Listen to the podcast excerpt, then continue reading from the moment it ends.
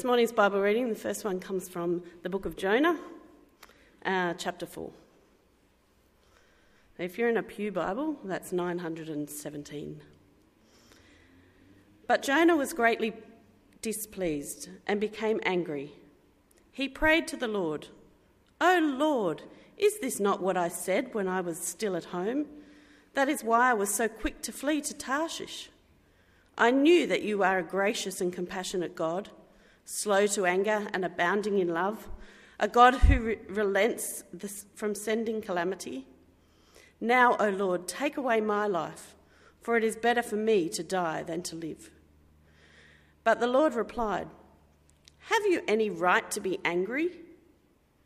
Jonah went out and sat down at a place east of the city.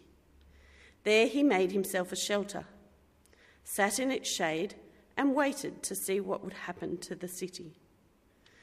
Then the Lord God provided a vine and made it grow up over Jonah to give shade for his head to ease his discomfort. And Jonah was very happy about the vine. But at dawn the next day, God provided a worm which chewed the vine so that it withered. When the sun rose, God provided a scorching east wind, and the sun blazed on Jonah's head so that he grew faint. He wanted to die and said, It would be better for me to die than to live. But God said to Jonah, Do you have a right to be angry about the vine? I do, he said. I am angry enough to die. But the Lord said, You have been concerned about this vine Though you did not tend it or make it grow, it sprang up overnight and died overnight. But Nineveh has more than 120,000 people who cannot tell their right hand from their left, and many cattle as well. Should I not be concerned about that great city? New Testament reading is from Romans chapter 3 and starting at verse 23 and that's on page 1114. For all have sinned and fall short of the glory of God, and are justified freely by his grace through the redemption that came by Christ Jesus. God presented him as a sacrifice of atonement through faith in his blood. He did this to demonstrate his justice, because in his forbearance he had left the sins committed beforehand unpunished. He did it to demonstrate his justice at the present time, so as to be just and the one who justifies those who have faith in Jesus. This is God's word.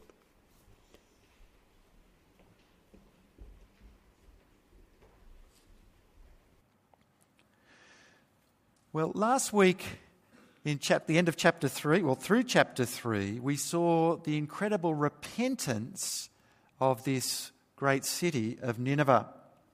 All the people in the city, from great to small, from the king right down to the animals, uh, well, they turned, the city turned from their evil ways and cried out to the Lord, hoping that Jonah's God, the true God, the creator God, Yahweh God, might turn and relent from the judgment that he had announced.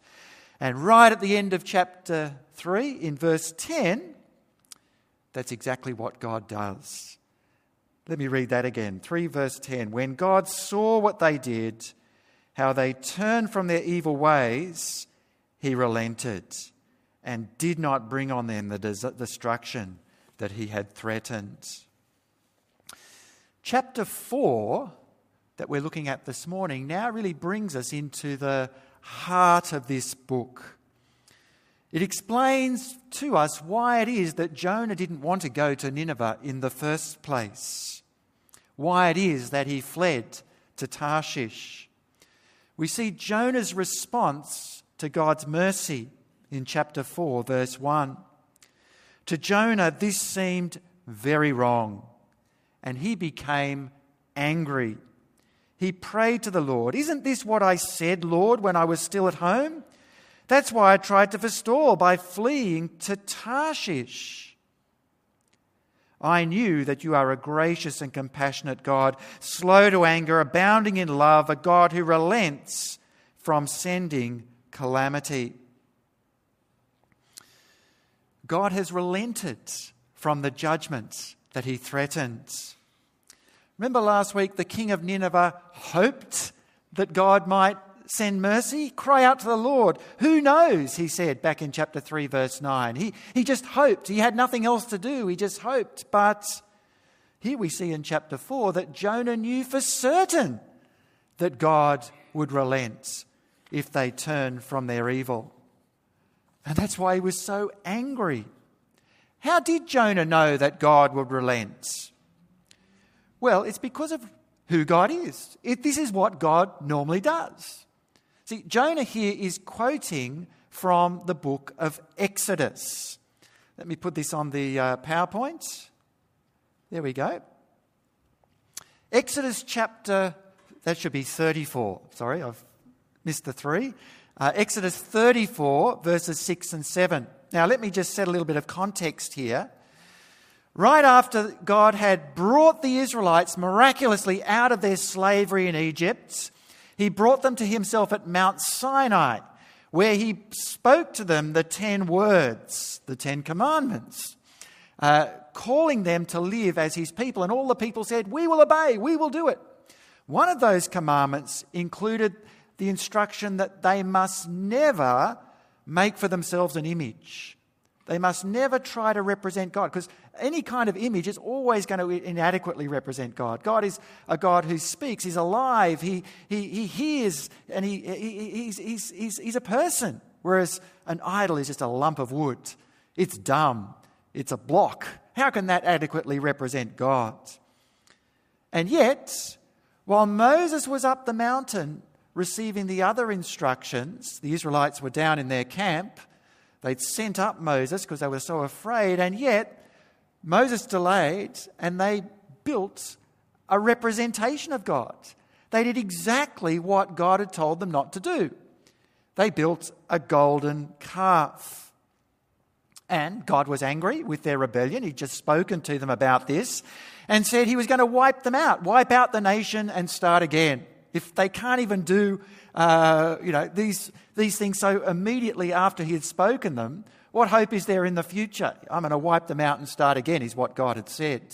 I mean, uh, often God's relationship with people, his people, is likened to a marriage. God is the husband, Israel is the wife. They've just got married, they've just said their covenant promises to each other I do, I will be faithful. And yet, on the honeymoon, virtually, Israel is off adulterizing, they're off sleeping with somebody else. It's, it's inconceivable what Israel has just done. That's why God is angry and is rightly so. But what we learn is that Moses, the great Moses, intercedes on behalf of the people. He cries out, Lord, have mercy on these people. What would it look like to the Egyptians for you to wipe them out and start again? And God relents from the judgment that he'd said. He still punishes the people, but he doesn't wipe them out like he'd said he would. He continues with them. And immediately after that episode where God showed mercy and relented, Moses said, Show me your character, show me your name, give me your name, tell me your name. And a person's name, God's name, is his character. And Moses was hidden in the cleft of a rock as God's glory passed by him, and God announces his name. And this is his name. This is what God says. This is his character. Exodus 34 The Lord, the Lord, the compassionate and gracious God, slow to anger, abounding in love and faithfulness, maintaining love to thousands, forgiving wickedness, rebellion, and sin. Yet he does not leave the guilty unpunished. He punishes the children and their children for the sin of the parents to the third and the fourth generation. See how Jonah is quoting what God had said to Moses? God's name. This name of God is quoted quite often through the Old Testament, in the Psalms, in other parts of the prophets. we could almost call it like a creed, a character creed. God's character is put in this creedal form where they, they know what God is like. Jonah knew what God is like. God has revealed himself. And that's what we see caught up in uh, verses 2 and 3. God is gracious and compassionate, but he also punishes his children. He punishes the children. See, there also another analogy of God's relationship with Israel is like a parent and a child. And anyone who's a parent knows the challenge of balancing grace, mercy, and justice and punishment. It's a difficult thing to do, isn't it, as a parent? If you never punish a child and let them do what they want, they can grow up to be self centered narcissists who think they're the center of attention, get away with whatever they want to do. But by the same token, if you punish a child for everything and never show them grace, they can grow up becoming withdrawn and anxious and demoralized. Getting the balance right is such a challenge as a parent and it requires wisdom. It's different from child to child as well, which adds another layer of complexity in a family relationship too, because you want to be seen to be fair between your children, but they respond differently. At one level, we've got to hold justice and uh, punishment and mercy and compassion in balance. But interesting in this creed here, it's not balanced in God, is it? Notice how God's love overrides his justice and punishment. God punishes to the third and fourth generation. It says there right at the end, he punishes the children for the sins of the parents, the third and fourth generation. We often interpret that as you know, sin having consequences in time down to the third and fourth generation, but it could be that God is, God's punishment comes at a moment in time. And all, that entire generation at that moment, the parents, the, the grandparents, the children, the third, and maybe the great grandparents, they're the ones who are punished at that moment in time for sin. And then God's love continues uh, and it extends not to the third and fourth generation. Notice how God's love extends to the thousands. See, it's not strictly balanced on scales, is it? Love and justice aren't things that have to be held in balance, but they need to be held together. Parents understand that uh, punishment and discipline come in the context of love, don't they? The worst kind of discipline a parent can give to their children is when it comes out of vengeance or out of frustration or resentment rather than out of love. When you're trying to get back at the child for what they've done to you, that's the worst kind of discipline. Punishment is to come in the context of love. But because you love your child, you're going to discipline them. When your three year old hits your one year old over the head with a wooden block, you need to punish them for, their, for, for, for the sake of the one year old, but also for the sake of the three year old as well, so that they don't think they can get away with that kind of antisocial behaviour. Now, when the child acknowledges their sin and asks for forgiveness, it takes a hard hearted parent not to forgive, doesn't it? And Jonah knew from God that if the Ninevites repented, they wouldn't experience his judgments. Jonah thought, though, that the Ninevites deserved it. And that's why he gets angry. Did you see that in verse 1? He became angry. That's a kind of a soft translation there. It's, it's beca- he's becoming heated. He's becoming um, uh, very hot, hot under the collar, or you might even say he's stewing in his own juices. That's how angry he's become.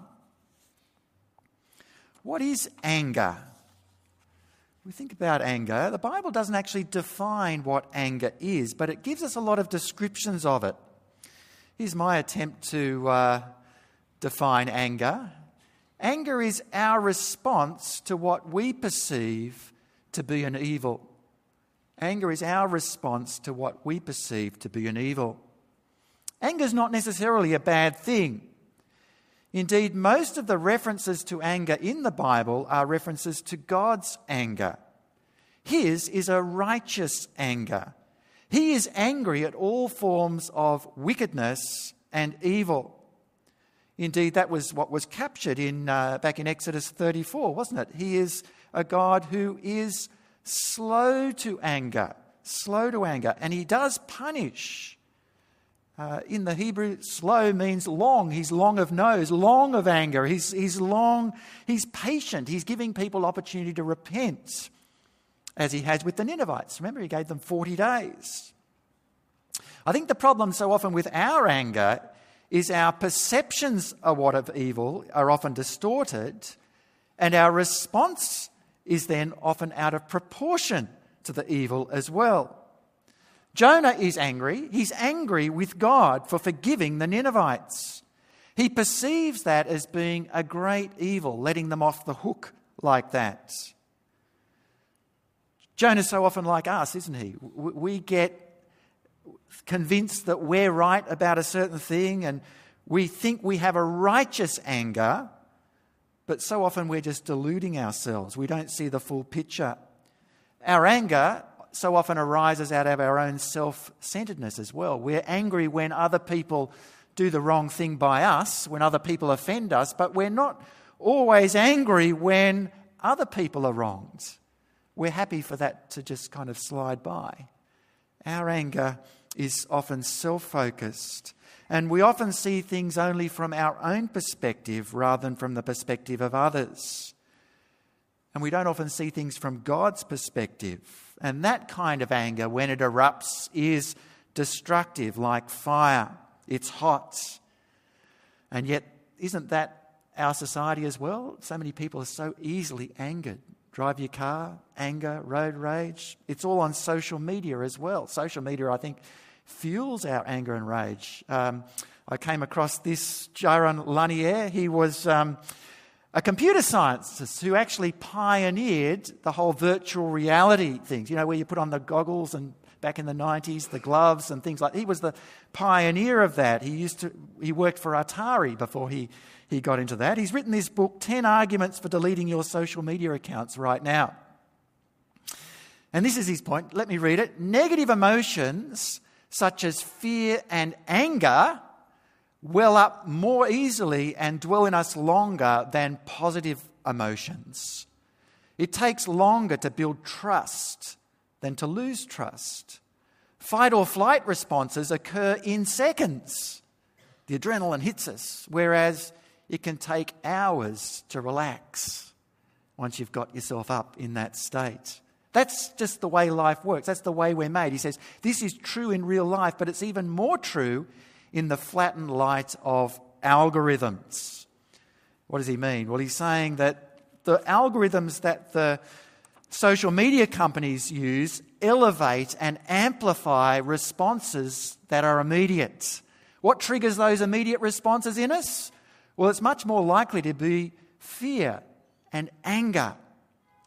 Have you noticed how many social media, YouTube for instance, you watch the YouTubes, they're all about injustices of the world. They get your blood boiling pretty quickly because the algorithms elevate that kind of content. That's what gets the hits, that's what gets the revenue, that's what the advertisers buy into, and that's what gets the content producers their income as well.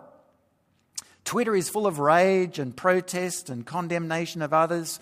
Social media polarizes debate, doesn't it? There's no middle ground of nuanced arguments. That kind of stuff does get that's filtered to the bottom of the algorithms. It's the you know grenades lobbed from each side of the extremes that what get our blood boiling and uh, what gets the hits. That kind of anger lacks grace. But sadly, it finds a, content, uh, a place in Christian hearts often too. We can be very quick to spot anger in others and accuse them of being angry, but sadly, we're just as blind as Jonah to see it in ourselves and to see our own hypocrisy in that situation. James 1 says, My dear brothers and sisters, take note of this. Everyone should be quick to listen, slow to speak and slow to become angry. Because human anger does not produce the righteousness that God desires. Jonah is angry. Three times in this chapter, we're told of his anger. And God confronts Jonah each time about his anger. Look at verse 4. The Lord replied, Is it right for you to be angry?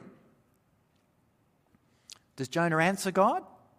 Let's have a look. Verse 5 Jonah had gone out and sat down at a place east of the city.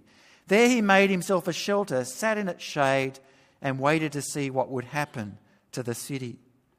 Jonah doesn't actually answer God's question, does he? He just kind of sulks off. Uh, he gives God the silent treatment. Is that what you do when you're angry as well? Give the other person the silent treatment? Perhaps he's arrogant enough to think that. Why, why is he going to the east of the city? Perhaps he's arrogant enough too to think that God will somehow, you know, do what Jonah wants and come and destroy Nineveh anyway. Or maybe he thinks the Ninevites might give up their repentance before the 40 days, and then at the end of the 40, they're going to cop it.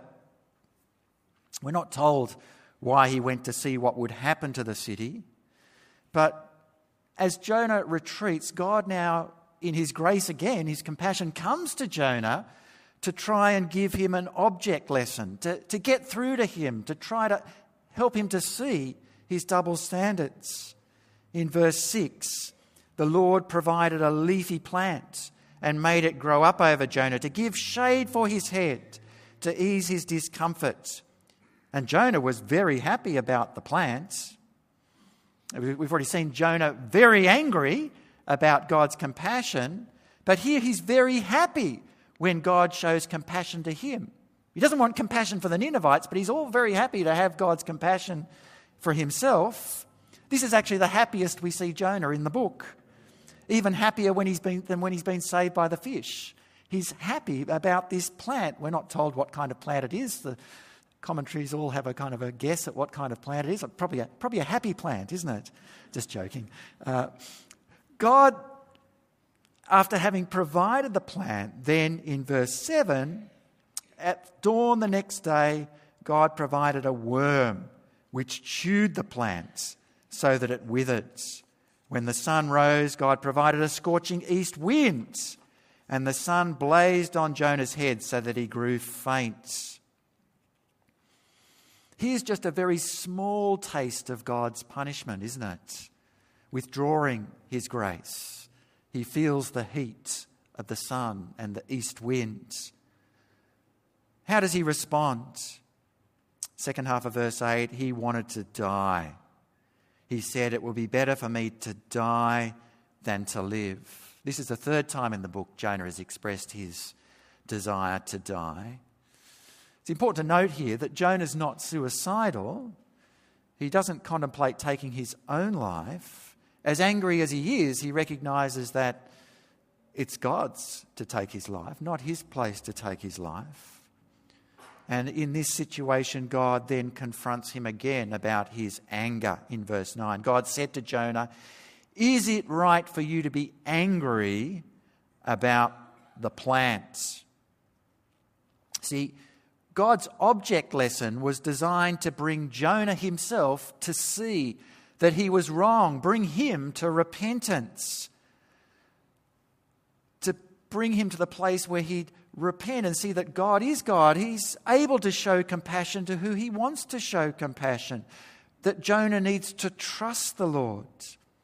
Instead, rather than repent, Jonah doubles down. Look at the second half of verse 9. He says, It is, I'm right to be angry about the plan. I'm so angry, I wish I was dead. Jonah seems hardened in his petulance. He's hardened he shows he hasn't learnt anything by God's object lesson.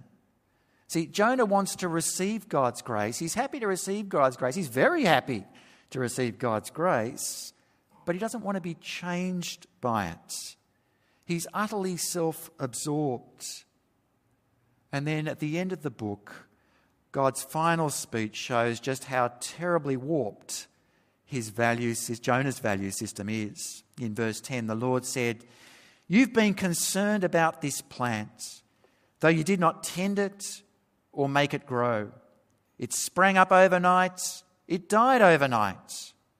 Should I not have concern for the great city of Nineveh, in which there's more than 120,000 people who cannot tell their right hands from their left, and also many animals? See, the value of the plant is so trivial compared to the value of the people and the animals in Nineveh.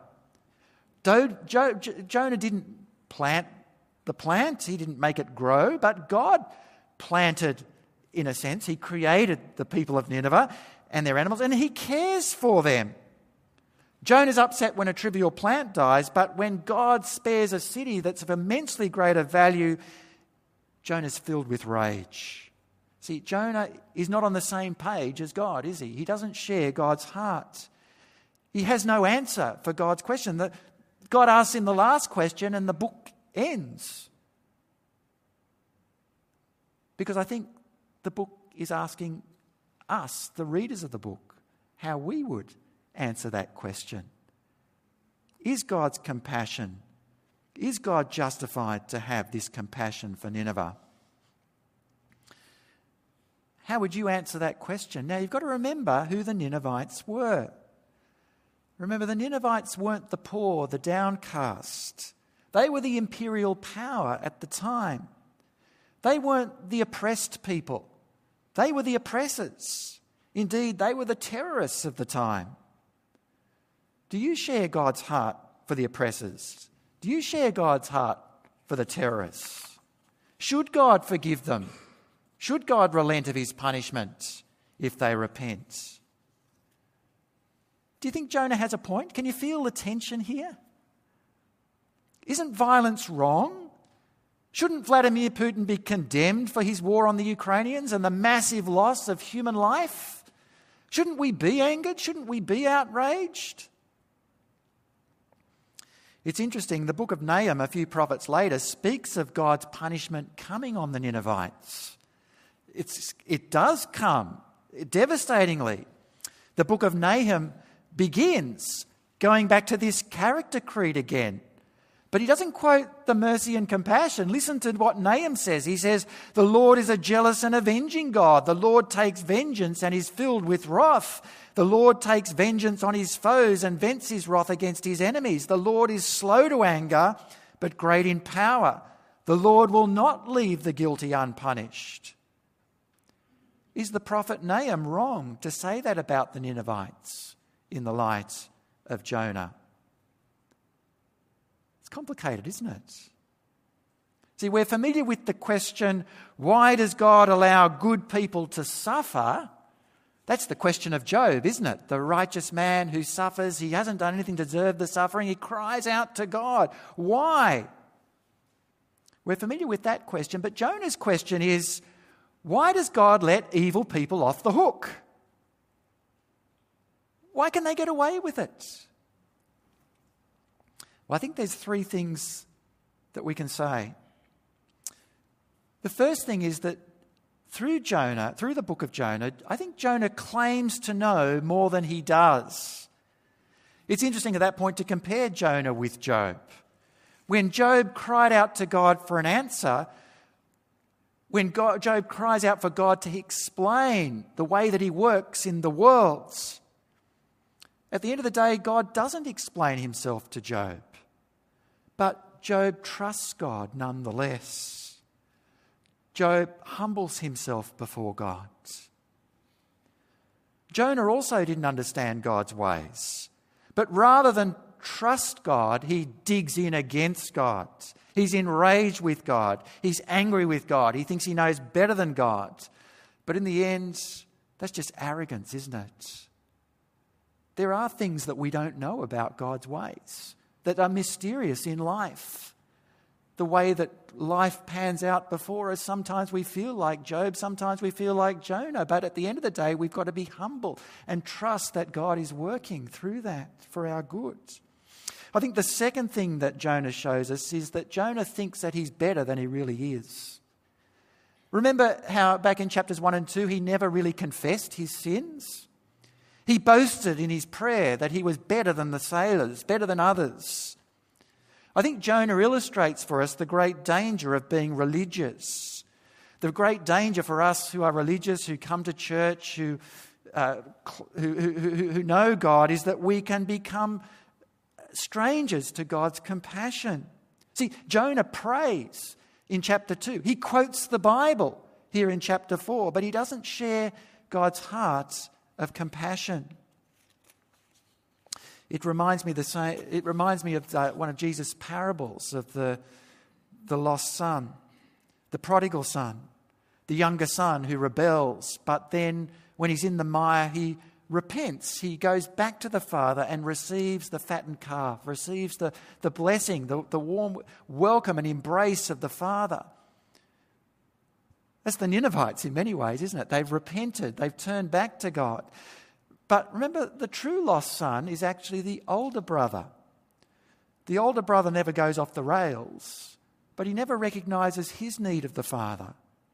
Like Jonah, the older brother gets angry with his father's compassion.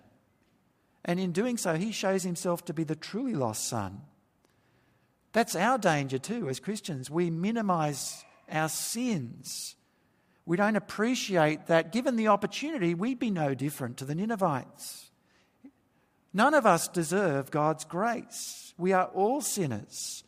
That's what makes grace amazing. If a sinner, no matter how bad they are, repents, turns from their evil, turns from their rebellion against God, there is forgiveness. And if God can turn from punishing the Ninevites when they repent, he can turn from punishing a Putin if he would repent. And if he can turn from punishing the Ninevites, he can turn from punishing you and me. And that's the great news of the Lord Jesus, isn't it? And that's the third thing. It's been said that in the cross of Jesus Christ, God's justice and his mercy, they come together and kiss. We've remembered that as we've celebrated the Lord's Supper this morning, haven't we?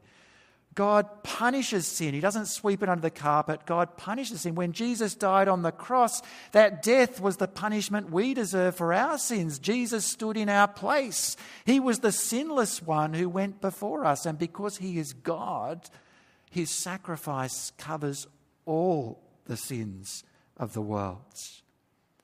And in that, that act of justice, of punishment, of anger, is also the greatest act of love, isn't it? Since through Jesus' death we can come back and know God as our Father. We have experienced His compassion and His love. That's what Paul says in Romans 3. As we read before, all have sinned. All have sinned and fall short of the glory of God.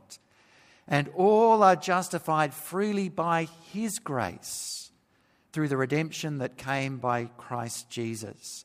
God presented Christ as a sacrifice of atonement through the, the shedding of his blood to be received by faith. He did this to demonstrate his righteousness because in his forbearance, forbearance he left the sins committed beforehand unpunished. He did this to demonstrate, and, and therefore punished in Jesus in his death on the cross. But he did this to demonstrate his righteousness at the present time, so as to be just. God is just as well as loving and gracious. And we see that in the cross, that He's the one who justifies those who have faith in Jesus. So the book of Jonah is not straightforward, is it? There's a complexity to it. But if we've experienced God's grace and compassion in Jesus, then we shouldn't think of ourselves more highly than we ought. We need to share this message with all we can have a kind of a reverse uh, snobbery in a sense where we think the gospel's just for the poor, the, the downcast, the refugees. It certainly is. But it's also for the elite, the powerful, the kings. God's gospel is for all. We need to proclaim it to all. We need to live in the light of His mercy.